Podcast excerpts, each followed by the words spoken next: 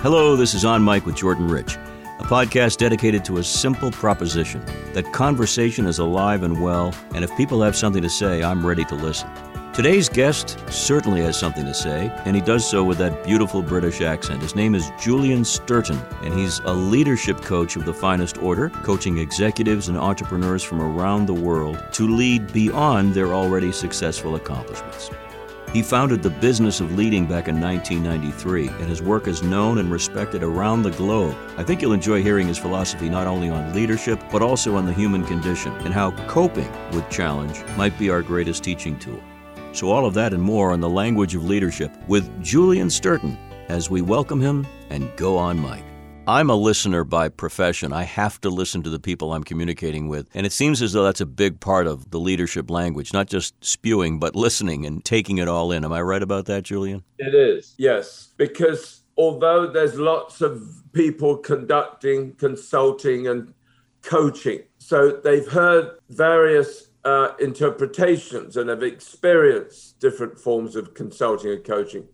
But when I bring the language of leading into the dialogue with that customer or that client, uh, they may already have a sense of perception from their own previous experiences. But that's like asking the client, well, what, what did you do last week? And then we'll put that experience in the foreground. That doesn't work, you see because we confuse our background with what's going on in the foreground. And that's why mm. people are, are, quite often confused and sometimes really screwed up about what they're supposed to be doing, you see. So I separate the past from what they're about to interface. well, see. well, that's a perfect segue because I was going to ask you to talk a little bit about your fascinating background. It, it, reads like a novel or a or a movie, uh, like somebody scripted it. But you've had travel all over the world. You've had adventure. You've had hardship, and you've lived a full life. Tell us a little bit about how that's influenced your work as a leading coach in leadership. Yeah, I brought up in one of our dialogues. I think that I I managed to interact uh, after being in this country two or three years.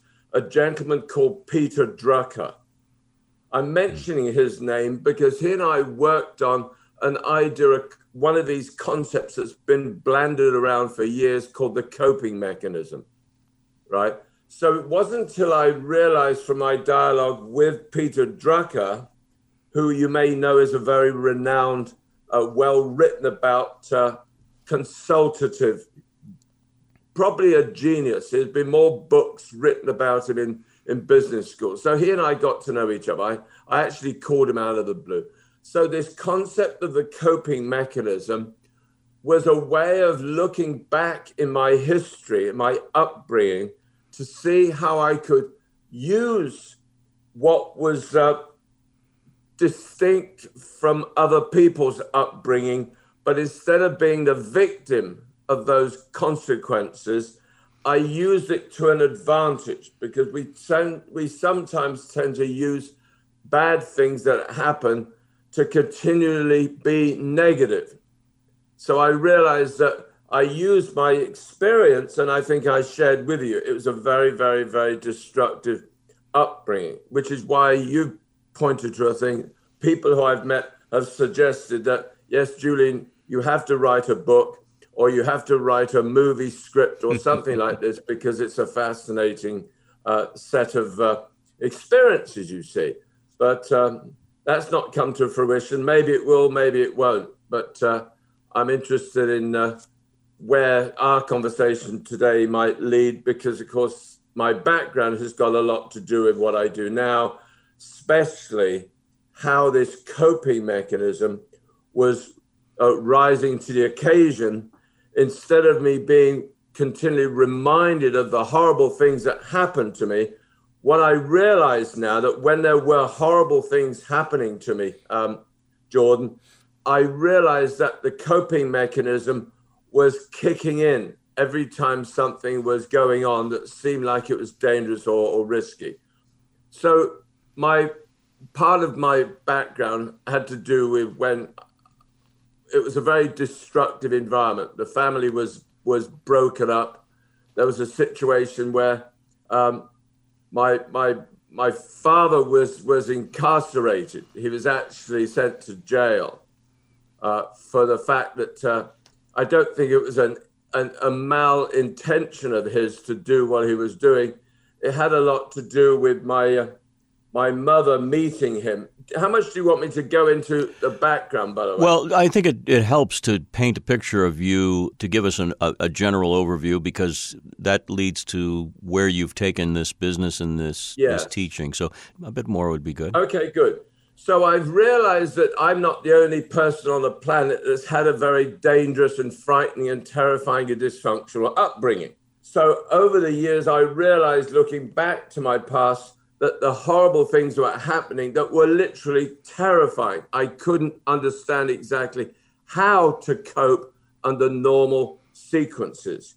So, my first reaction to things that were very frightening going around the family was to get away, run away, go as far as you can. So, I started off literally, Jordan, by walking outside the house when there was violent situations going on, where there were arguments, and it was just, it was very, very, very, very, very unsettling and very mm-hmm. frightening. Mm-hmm. So I used to go outside the house and walk around, and eventually I used to go further and further away. So the story about that, to prolongate that a bit, was as I became a teenager, I I thought that uh, going further away than just the local district seemed like a good idea. Mm. I, it, it, it puts something that I've discovered, which is important to notice in the language of leading, that we, we preserve our sense of belonging. That's one of the major senses that I introduce to people when they're in a very clear, a disproportionate, difficult situation that my clients have often found themselves in. So the further I went, so here's what I used to do. I used to go and work in a factory or a business to earn some money in the summertime. That was one way of coping because uh, our family became bankrupt. They lost all the money that they had because of the situation that my father put the family into, you see. And so uh, I was terrified of, of not having enough. And it seemed like not having enough was to do with just about every resource that a family is supposed to rely on, if that makes sense. It does, yeah. So going to work in a factory or a, or a, a plant of something to earn some money allowed me to then go on my travels. So each year I used to go for hitchhiking was the modus operandi of traveling. Mm-hmm. You probably remember those days. I certainly do, in, yeah back in the 60s. So I started off by hitchhiking around Europe on my own. I was only 14 years old. The next year, one of my dear school friends and I, we, we hitchhiked down to Spain. The year after that, my friend Clive, and I'll share a very, very, very, very funny, extraordinary experience that's just happened in the last few days, Jordan. Um, so I was going as far away as I could. By the time I was 18, my school friends asked, Well, where's Sturton going to this year? Maybe he'll go around the world. I thought that's a good idea. So I literally took what they were indicating as a way of, of, of expressing my survival mechanism, which is coping with the situations that I was terrified with at home. You see, you see this kind of pattern that was evolving, Jordan, right? Mm-hmm. So then I, I decided with my dear friend Clive, with whom, when we were 16, he and I hitchhiked around North Africa on our own. and then the year after that, I hitchhiked by myself down to southern Iran, down to the Arabian Peninsula on my own. And the year after that was when Clive and I decided, well, let's let's get look, let's get a little more sophisticated about this. So we we actually got sponsors. We bought a a uh, a Volkswagen Beetle from a retiring sergeant major from the British Army in Germany. It had already done 100,000 miles, right? This little Volkswagen Beetle. We learned how to take the car to pieces and put it back by memory. And so we decided, well, let's go as far as we can. And so we, we raised uh, sponsorship money. We learnt the journey and we learnt how to put the car back together again and take it apart and learnt everything about the car. And then we set off on our journey, you see. And we drove 25 and a half thousand miles in this little Volkswagen Beetle all the way virtually to the Chinese border and back. Because when people hear me say that I drove around the world, it was the actual mileage that became the circumference of the planet that we hmm. actually uh, drove all around the world. We didn't cheat because then we'd have had to tell people we had to fly over the uh, Pacific. I'm, I'm guessing the Beetle didn't have air conditioning. I'm just guessing. The Beetle didn't have air conditioning. wow. And we did, in fact, we did travel across probably some of those uh, dangerous geophysical parts of the world deserts, jungles, mountains, rainforests, you name it. You're a regular Indiana Jones at that point at 18 or 17 years old, then. Exactly. Yeah. Yeah. So, and what we, is the. We, we were, we were fearless. We were fearless. So you, you call this your way of coping. Uh, it's it's exploring, yeah. it's moving out, but it's actually being independent, being on your own, right?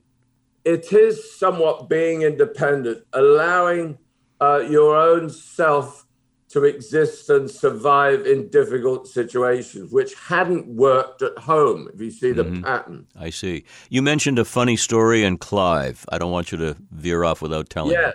This my wife and I last weekend we were we were sitting watching TV in bed and suddenly we brought up some topic about traveling and where we wanted to go around the world. And then one of us brought up the, the, the, the travel that I just shared with you. Yeah so we were wondering what had happened to Clive. Clive, unlike myself, had a successful period in the schooling part of our livelihoods, you see. He became a, a, a fairly well renowned entomologist. In other words, he's a bug scientist. Mm-hmm. He's a doctor of entomology. So we were, my wife and I were talking about this last Saturday wondering where he was, and we thought, "Why "Well, I never heard from him." I said, "Well, I don't know where he is," and uh, I'm not a big fan of doing much on social media technology. So she, my wife, decides to see if he's on LinkedIn. So she sent a message uh, through LinkedIn just to see what happened. Well, believe it or not, the day after, I got an email from Clive Topper. This is a man I hadn't interacted with for 50 years. I'm 69. So it's when we were 19 years old, we went to so 50 years interval. So I got this amazing, and I thought, I said, well, I, I could share the email with you actually. It's quite extraordinary. Um, I said, my goodness me, stranger, a lot of water under the bridge. I can't believe you've got, uh, we've discovered that the that, that's all I thought I'd ever hear from him. So I responded back, and uh, and so he then sent me an, an, a, a, a, much longer email telling me what he'd been doing because I knew he'd been traveling all over the world, and he has. And the email was amazing because he was saying that his, his, his wife, who died several years ago, he's now living in the southern west part of England, and uh, he was saying, in fact, that. Uh, he's suffering from some similar air condition that I'm having, which is quite extraordinary because I'll be going up to Boston to have my cochlear implant replaced. And he said, I'm about to have my cochlear implant, which is why it might not be a good idea for us to talk by phone. so he said, I now interact with people by, uh, by, um, by email. And he told me all the countries he's been living in and working in and studying in, literally countries all over the world, from Africa to South America to the Far East, and uh, it was amazing getting this email from mm. Clive. A- so it's kind of a, an interesting cap on the story about my travels uh, as a youngster, you see. Well, the travels and all the experiences um, have obviously led to your being an international consultant. So you're talking to people from various countries there must be similarities with, with each and every culture that you can hone in on and focus on to promote good leadership. If so, how do you do that? What's your secret? Well, very, that's a very, very good question because I've realized in my studies of other consultants and other business models and other coaches, the more I was reading about um, what is out on the playing field of consulting and coaching, right? had to allow me to respond to my clients' requests when I started my coaching business when I moved to United States in 1986. Um, people were saying your work is very, very different from other traditional consultants or coaches. Well, I think this has got a lot to do with my own development, which is to consider that the world is one's oyster. In other words, one's ability to see things on a global scale is necessary if you're going to grow your business. Remember, I don't think I shared this with you. I worked in the hospitality industry, and to give you a quick, short, sharp uh, introduction to that, the coping mechanism has played a role throughout my whole life. And what I mean by that is when I was dropping out of school at the age of really the age of 16, or rather stopping any kind of understanding that I was going to learn from my school uh, experience because I was so frightened I couldn't actually uh, barely hear what I was being taught, you see. So mm-hmm. the schooling, which is why Clive and I were very different, you see. So my schooling was was really based upon surviving and getting by. And why I'm mentioning that is because my dear Uncle George, I've got an uncle, sorry, he passed away many, many years ago. And I, as this is a contribution to the fact that yes, people ought to make some movie of the Sturton family. My dear Uncle George, bless his soul, uh, was uh, the founder of plastic surgery. Him and Sir Archie McIndoe were recruited by the British government at the duration, the beginning of the Second World War, when the Battle of Britain was being fought over the, the, the English Channel. So they recruited my uncle and Sir Archie McIndoe, who was a civilian. My uncle was uh, ended up becoming the head of the Royal Air Force uh, medical unit. He became Royal Surgeon to the Queen as well, actually uh, but he's no longer alive. He had a heart attack about a few months before they were going to give him a knighthood because you can't offer a knighthood to members of the military posthumously, you see. So it annoyed my, my aunt, his wife, uh, badly because she always wanted to be known as Lady Jane, you see. So, oh, but the point of this is my uncle sent me when I was uh, in my mid teens to an industrial psychologist on Harley Street, if you're familiar with London. Uh, Harley Street is the rodeo drive of medical practitioners. Okay. So the point I'm making about this is that um, they assessed after three days of, of, of, of treatment or assessing what I was going to be good at, because I was the ultimate black sheep of the family, you see.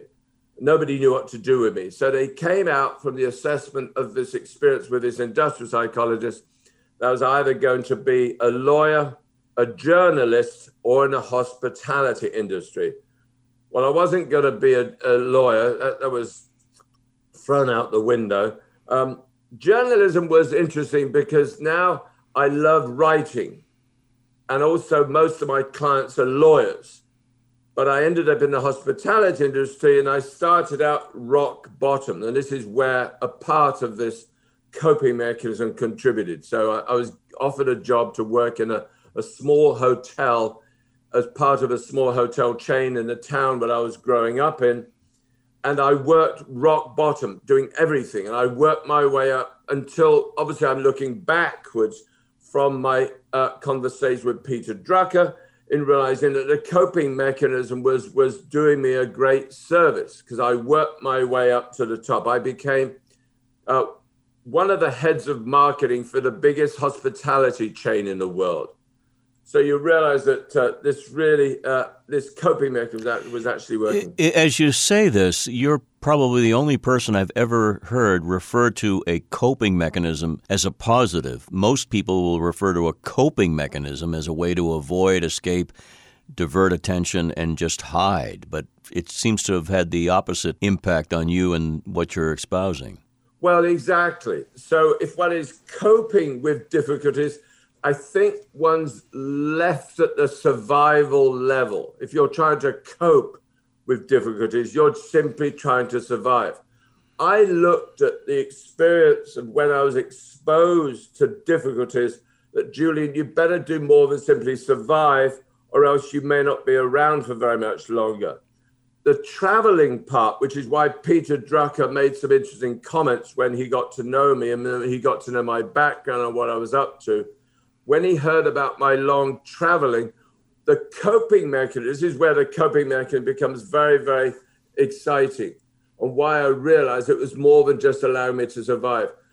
When Clive and I traveled around the world, we were literally, uh, Jordan, living with natives in wild areas of, of the, the rainforests and up in tribes in the mountain areas whose conditions were so poor, so bad. When we were in Bangladesh, on the border of Bangladesh, if you remember the war for the independence of Bangladesh, right there were mothers who were actually intentionally uh, removing the limbs of their children so they could beg in the streets. Mm. So my mind turned itself around. I changed my mind from someone that was running away from the so called deprived condition I thought I was living in to suddenly realizing, and my mind told me, Julian, you're not that bad off.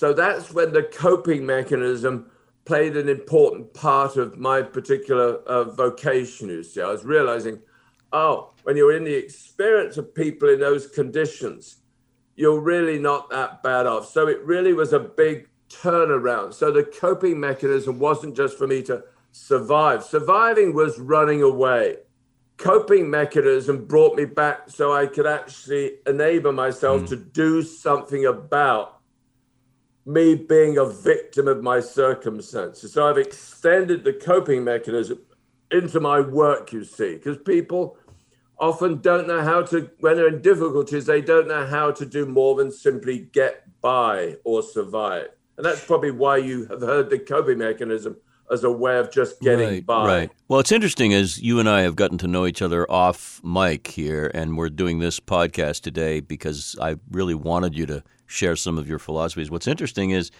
your passion for what you do pours through every seam here.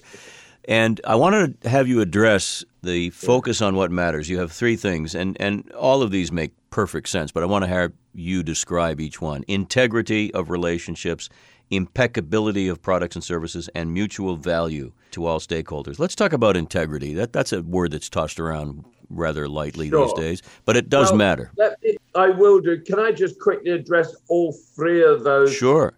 Uh, notions? I refer to impeccability as a way of building a relationship with people, especially if you're trying to build a business or, or run a company or have a family your relationships are probably equally as essential as everything else, sometimes more essential. And I've realized that when you're leading, you're not just surviving, you're not just coping. When you're leading in a situation at work or at home, you better put yourself in front and know how to put yourself in front of prevailing circumstances. It's not just getting by because you're you're surviving in the marriage or you're surviving in the workplace. So the relationship factor needs an extension. And this, the word in, in, integrity is important because it then tells you how to represent yourself true to your own heart and soul if your relationship is going to do more than simply survive. People know how to survive in marriages and quite often, those marriages or those partnerships don't look very much like anything other than business as usual. Mm. And that's how I think people are running their lives, unfortunately, which is, well, I'll cope with my wife, I'll cope with my marriage, and I'll just get by until I'm dead. It really resounds with me, and I'm not a, a, leader in the sense that I don't have people working under me, but I feel I have a responsibility being on radio for so many years and being in this business. And one of the things that you cannot ever purchase or pay for with dollars and, and euros is your reputation. Uh, your reputation is everything, and that's what integrity means to me. And, and you work hard to keep that reputation in good stead, and it really helps you as a leader or as a success story, in my opinion. Very important because it realizes, in, the, in other words, the relationship factor is a relate is a is a is a is a reflection of who you are in relationship to other people that matter to you. Now, and if you're not being true to yourself, then how can you be true to anybody else? Now, this this makes so much sense, but on a grand scale, if let's say you're you're tasked with advising the head of a major company, as you have over the years, somebody yes. like uh, the head of Ford Motors or somebody in a in another position, Mobil Oil or whatever it might be, where you have so many working and moving parts. No matter what somebody does with a great integrity background, there's going to be an attack from the left and the right and the flank and and so forth. Yeah, because as you just uh, expressed, you're pulled and pushed from every different people's perspective. Right. And why I realized the importance of engaging with with integrity so that integrity represents your relationship with someone else you first and foremost got to start with yourself to begin with before you try and exercise your authority over other people so i spent my whole life looking at all of the necessary contributing factors that allow people to embrace their own integrity before they start telling other people what to do. See, leading, if one looks at leading and the role that one has to play, if you're going to find yourself in somewhat confrontational situations, which go on all the time in corporations, leading is what you have to do rather than holding up a title called I've been showing good leadership all my life until hmm. suddenly mm. some incident happens when you're now caught off guard and your leadership title doesn't matter one single iota. Yeah. Mm. So leading is who you have to represent, which is yourself, not your own personality contest. You're not protecting your what I would call your own ego. So with all of these different uh, what I call distinctions of language were being pulled together over the, all the years I was building the language and still putting it together, is the essence of what is fundamental in a relationship, what is absolutely fundamental. And that means if you're being true to yourself, then you have to look at uh, the, the, the, the interesting feature that is so important in the dialogues that you're going to have with other people if your relationship with other people is going to succeed. Here's what I mean. So I spent a lot of time questioning what I consider to be the most fundamental base of human beings. Now, this may sound a bit strange, but I don't think it will. Human beings talk to themselves all the time. We talk to ourselves it never stops. And I was recognizing that as the years I spent putting the Language of Leading together, the person who was assisting me in the distinctions as as more than simply definitions of words was the gentleman who I think he's now still the head of the Oxford English Dictionary in Oxford, a guy called Philip Durkin. So now he and I talked an awful lot about words and the etymology and how words originated. So I became a bit of a wordsmith, which is probably why the language of leading is is more than simply something you can buy in a library, you see. Mm. And they don't teach you the language of leading at business school. So I rang up Philip Durkin many, many years ago, and I said to him, look, this I'm now realizing as we talk, you and I, Philip, talk to, to, to one another, and I'm talking about my interactions, that for the most part, human beings do not know how to listen. It occurred to me the more I was talking to other people, I found myself listening, sorry, hearing myself mm. rather than allowing myself to listen outside of my own particular self interest, which is very, very difficult. If you try listening, it's possibly the most difficult thing for people to do because as the song the sound of silence by simon and garfunkel the difference between hearing and listening it's it's enormously important because we have the machinery that allows us to to hear. We've got these hearing mechanisms, but listening is what we do with the machinery to engage with someone other than ourselves. So I was mixing around with this question when I was talking to Philip Durkin in Oxford. So, believe it or not, uh, and this is quite mind blowing, I, I asked him, Where on earth do I get to find out how this internal dialogue has been studied, if it has been studied? So Philip said, You better talk to the philosophy department at Oxford University. I'm sharing this with you, George, because this is at the real base of how human beings really engage with other people. Because we've got this, this interaction going on all the time. And usually, when we're upset, we're finding ourselves in difficulties, just to cope will just show us how to survive if I was just coping with my own internal dialogue, and I'm married to a wonderful lady for 30 years, how long do you think my marriage would last, Jordan? I wouldn't give it long odds. it last very long. So this is what allowed me to realize that when I uh, when I got married to my wife, I better engage my wife and listen to my wife more than just hearing my own internal dialogue, if that makes sense. Makes perfect sense. We started our conversation uh, with the question of, of listening and as a skill set. It sounds in, yes. insane because everyone has the power to listen, but we don't use that power. We're so quick, by the way, to jump on somebody else and just blurt out an answer or a question without thinking. Part of the immediate gratification response that seems to be happening. But I couldn't agree with you more. So choosing the right words, it starts with listening to the actual discourse so you know how to respond.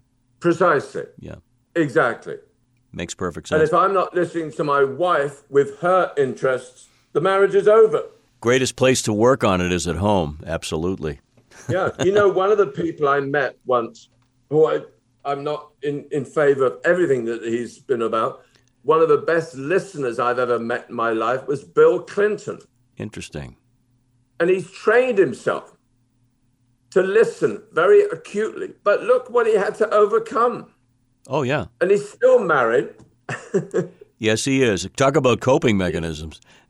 Talk about a coping mechanism. Yeah, I mean, look, someone who listens very acutely becomes the president of the United States and marriages into a situation whereby he could easily throw himself under a bus, mm. then listening has got an awful lot to do with how he's still recognized as one of the most successful presidents of the United States. Here, here's a question that's very much based on where we are currently, and that is in helping people lead corporations, particularly corporations in America. There's the added weight, if you will, of the woke, politically correct force out there that's that's corralling corporations, whether it be Coca-Cola or Delta or any of the current situations going on in Georgia. In other words, leaders have a tendency to sometimes just go with the flow and whatever seems to be popular, and it hurts them in the long run because people see that and they think, well, where where is that guy's principles? Where is that gal's right. real focus yeah. if they're just going to listen to the mob? So how do you cope with that as a leading coach in this area? Well, I designed a business model that I think is the base of the Language of Leading's delivery system.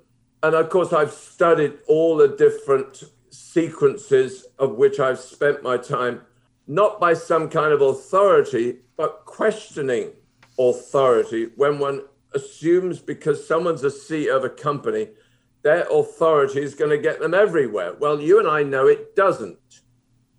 So the question I was asking myself as I was moving to United States of America, I was studying the different circumstances that people find themselves when they are in difficult circumstances, how they overcome, how they overcame those difficult situations. So I'm I'm studying uh, business. So that's my job, you know, to, to put together a system whereby I could coach people in dealing with confrontational circumstances. So when I was moving to United States of America from having lived in, in Europe for all the years before I moved to United States of America.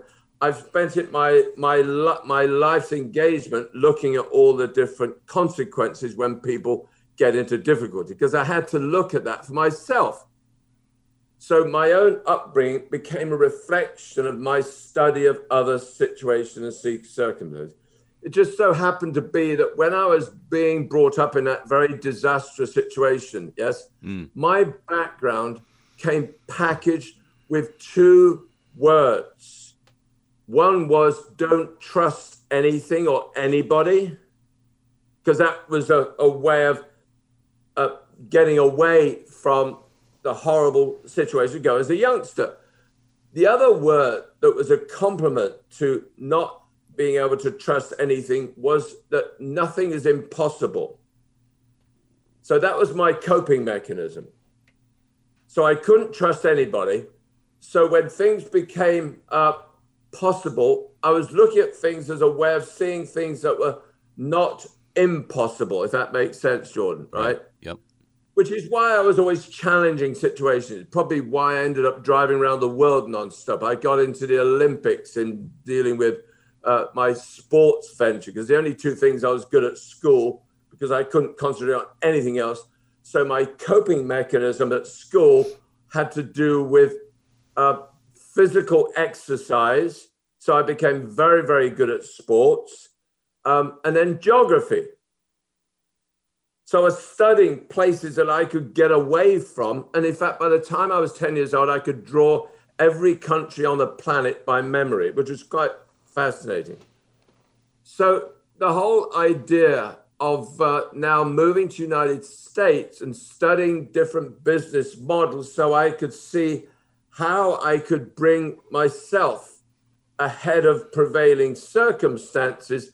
And I was looking around what I was going on because it was very encouraging when people said, Will you come and do some consulting work in the United States? Because I was building my practice when I was putting together incentive events after I left the hospitality industry. You follow me? Mm-hmm. So I worked my way up to the top of a company called Grand Metropolitan. And then when 1982 came along, you may remember an incident when there was a, a hijacking of a cruise ship in the Mediterranean. I certainly do, yeah. That was the Achille Lauro. Right. And it was a Jewish gentleman in a wheelchair who was killed and pushed overboard. Klinghoffer. Well, that was the, yeah.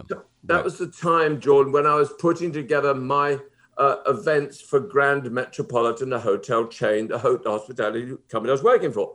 So my speciality as being one of the heads of marketing was putting together incentives and incentive events. Well, when the Achille Lauro incident happened, Jordan, um, of course, all hell broke loose because the insurance premiums to take people on very exotic trips and travels, which is why my exploratory background had a huge contribution to my hospitality marketing capability. All that was thrown out the window because then clients said, We can't afford, given your pricing and uh, and uh, events that I was putting together. So my clients loved and adored my creativity, which was putting together incentives for organizations. So they said, we don't mind if you do or don't work for Grand Metropolitan. So I decided to set up my own shop while I was living in Sweden, right? So I organized big incentive events for a large number of the big corporations in Europe and it really took off. That's when I was assigned to doing consulting work and coaching work backwards and forwards between the United States and Europe. And that's when I was moving into United States. I was watching a program. This is to do with the business model. You remember, may wonder where that's fitting into this whole thing. Because the business model is at the foundation of the language of leading. So my business model came from me watching a documentary on PBS when there was a lady called Pauline Maier who used to be the head of history at MIT. Because I don't have any academic credentials, I'm not afraid to call people up at Harvard and Yale and Oxford and Cambridge and Wharton and Berkeley universities because I want to find out, as part of my coping mechanism, the most uh, advanced contributing factors to the language of leading. So as I was building the language of leading, of course, um, it, it made sense to talk to people who are, who are probably got amazing qualifications in academia that I don't have. So uh, the point of me mentioning uh, Pauline Maier, who was then the head of history at MIT, she was talking about the founding fathers and what they were doing when they were taking risks, because that's a large part of my work, showing how people can take risks. So I was listening to her very acutely talking about the founding fathers, what they were doing. So I rang her up. I said, I'm interested because in my background, uh, I don't trust. And so I didn't trust the fact that I was now moving to United States of America. And part of it was saying, well, if you don't trust United States of America, because now you're looking at the concerns people have about whatever was going on at the time when I was moving here. Um, I, I was curious, and my curiosity became a coping mechanism. My curiosity was asking, well, why does everybody want to live in the United States? Why does everybody come and get married here? Why does everybody want to start a business here? Why does everybody want to start a, uh, a fund or whatever? So it questioned me. And I really caught the interest of what Pauline Maier was saying. Because because I don't engage in superficial stuff, I like to get to the root cause. Because if I'm engaging in a circumstance or in a circumstance involving other people, my I don't trust background gets in the way. Does that make sense? So I like to get to the fundamental set of principles. This is why the language of leading has, has, chosen to take up. So I rang up Pauline Maier, MIT, and she said, okay, I'll spend time with you. So I hired her. And she said, I'll teach you everything I know about what was going on inside the heads of the founding fathers when they were putting together at the most magnificent country on the planet. Because we don't understand exactly how we're supposed to behave, other than we're the best thing since sliced bread. So I wanted to get to the root cause of how come United States is the most magnificent, most successful nation in the history of the planet. Because remember, my background was don't trust anything that's superficial. So I spent time with Pauline Maier, but here's the here's the piece that is that is mind blowing. On September the 17th, 1797, was George Washington's farewell address. Yes. And he pronounced what he referred to, thanks to James Madison, who used to write everything. He, he said that there was a disparate nature between ourselves and our foreign adversaries if we take party political sides over the most magnificent document ever written since the Magna Carta. Well, guess what? That's what we did because there was no precedent to launch the Constitution. It had never been done before. Now, while he was president, there were so many insurrections and fights going up and down the 13 colonies. I mean, it's amazing. In fact, my family gave me three years ago the book all about George Washington's farewell address. So there was no precedent to launch the Constitution, you see. So, in fact, what we ended up doing is, is this is remarkable is that there was no precedent. So we copied the British version of administration, which in those days was the Whigs and Tories. And that's why we've got the Republicans and Democrats, and nobody has been able to fix it. So Julian and his bold intention chose many years ago, and I remember writing it down on my desk. This is like, gosh, we're now 2001. It was round about 1998. I wrote down on my desk Julian Sturton, the Language of leading, the world's leading business model. That was my declaration. And it's now coming to fruition because I've designed a model that replicates what has been missing on the political circuit because, of course, we haven't been able to make that amendment to the Constitution. So I decided to design a model that would simplify necessary interactions, whether you're dealing with families, whether you're dealing with corporate boardrooms, or whether you're dealing with governments, you see. So there is a frame of reference regarding the, the, the way I interact with people when I'm asking them to consider things that have never happened before, because the founding fathers put together that inquiry so they could be prepared for things that had never happened before. They weren't trying to beat the Brits and get rid of the Brits forever. It was thanks to the French who came on board during the uh, the Yorktown battles. That in fact, without the French, we probably you know we'll be still fighting a bloody civil war, which is what yeah. we're doing. We're still fighting a civil war. Seems that way, yeah. The Huguenots too. We'll throw them in there. They were a good bunch. Um, exactly. Uh, we're we're pretty much close to time here, but I, I I could listen to you first of all all day because a you're fascinating and b I love your voice and your accent, especially somebody with your accent talking so glowingly about the Constitution, which I agree is is a magnificent document that has been battered and torn but still resides thank God, in place. Yeah. Going forward with your work, where do you see yourself in the next couple of years uh, affecting leadership, affecting business? And are you f- confident that there's a good crop of young leaders out there that is about to emerge, or are we in any trouble in that regard? We've got more trouble ahead of it because this is the major part of my work, which is to stop people being attached to the you versus me mentality. Now, I'll, I'll spend the next time in our next dialogue going to ground zero in terms of, well, why do human beings take sides? What on earth has it got to do with our current vocation? That might be a useful mm. next phase of our dialogue. Yeah, well, I, I'm so glad you bring it up because it is this gotcha mentality in America and in the West, perhaps in other parts yes. of the world, where uh, everyone built up has to be torn down, and uh, that's why I think yeah. leadership is is is precarious, uh, and it takes real skill and real understanding, which is why you're here to uh, help leaders, yeah. you know, navigate this. Well, I've I've got that. We've only scratched the surface because, of course, the idea, and it's simply just an idea, that people depend on the you versus me mentality. That's been a survival part of my machinery. So I realized that if one's going to do anything about uh, not being held hostage by having to take sides, you see, it goes back a long, long time. Do you know how far back human beings have been taking sides? In fact, it goes back way before human beings. Do you know how long we have been taking sides? I would imagine the hominids well before uh, cavemen were taking sides. Am I right?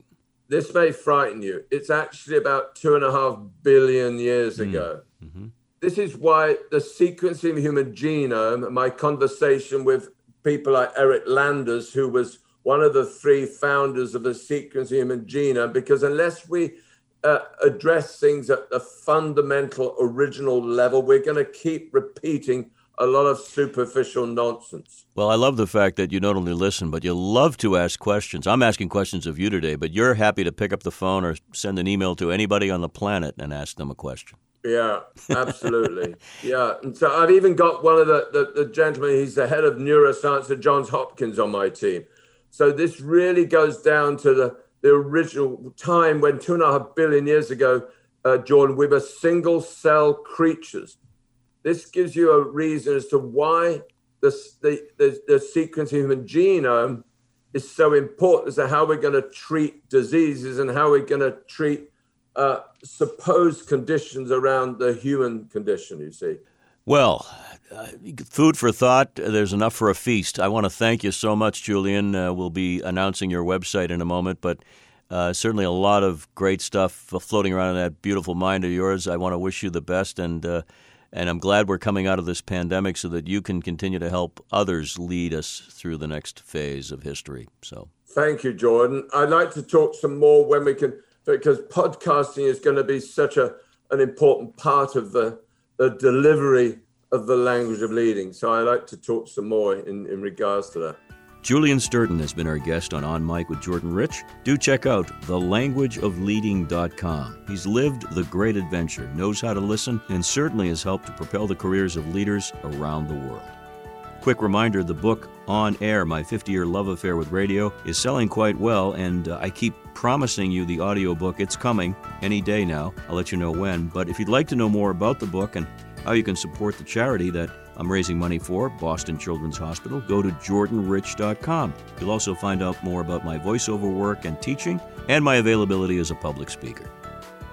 Special thanks to Dan Tebow of Fast Twitch Media for his help in publishing, to Ken Carberry and the team at Chart Productions in Boston, where this podcast originates, and always very, very much appreciative of you for subscribing and downloading the podcast now in about 100 countries around the world. And if you get a chance, put up a multi star review, and that'll go a long way to making us even more popular. Until next time, this is Jordan, as always, saying be well so you can do good. Take care.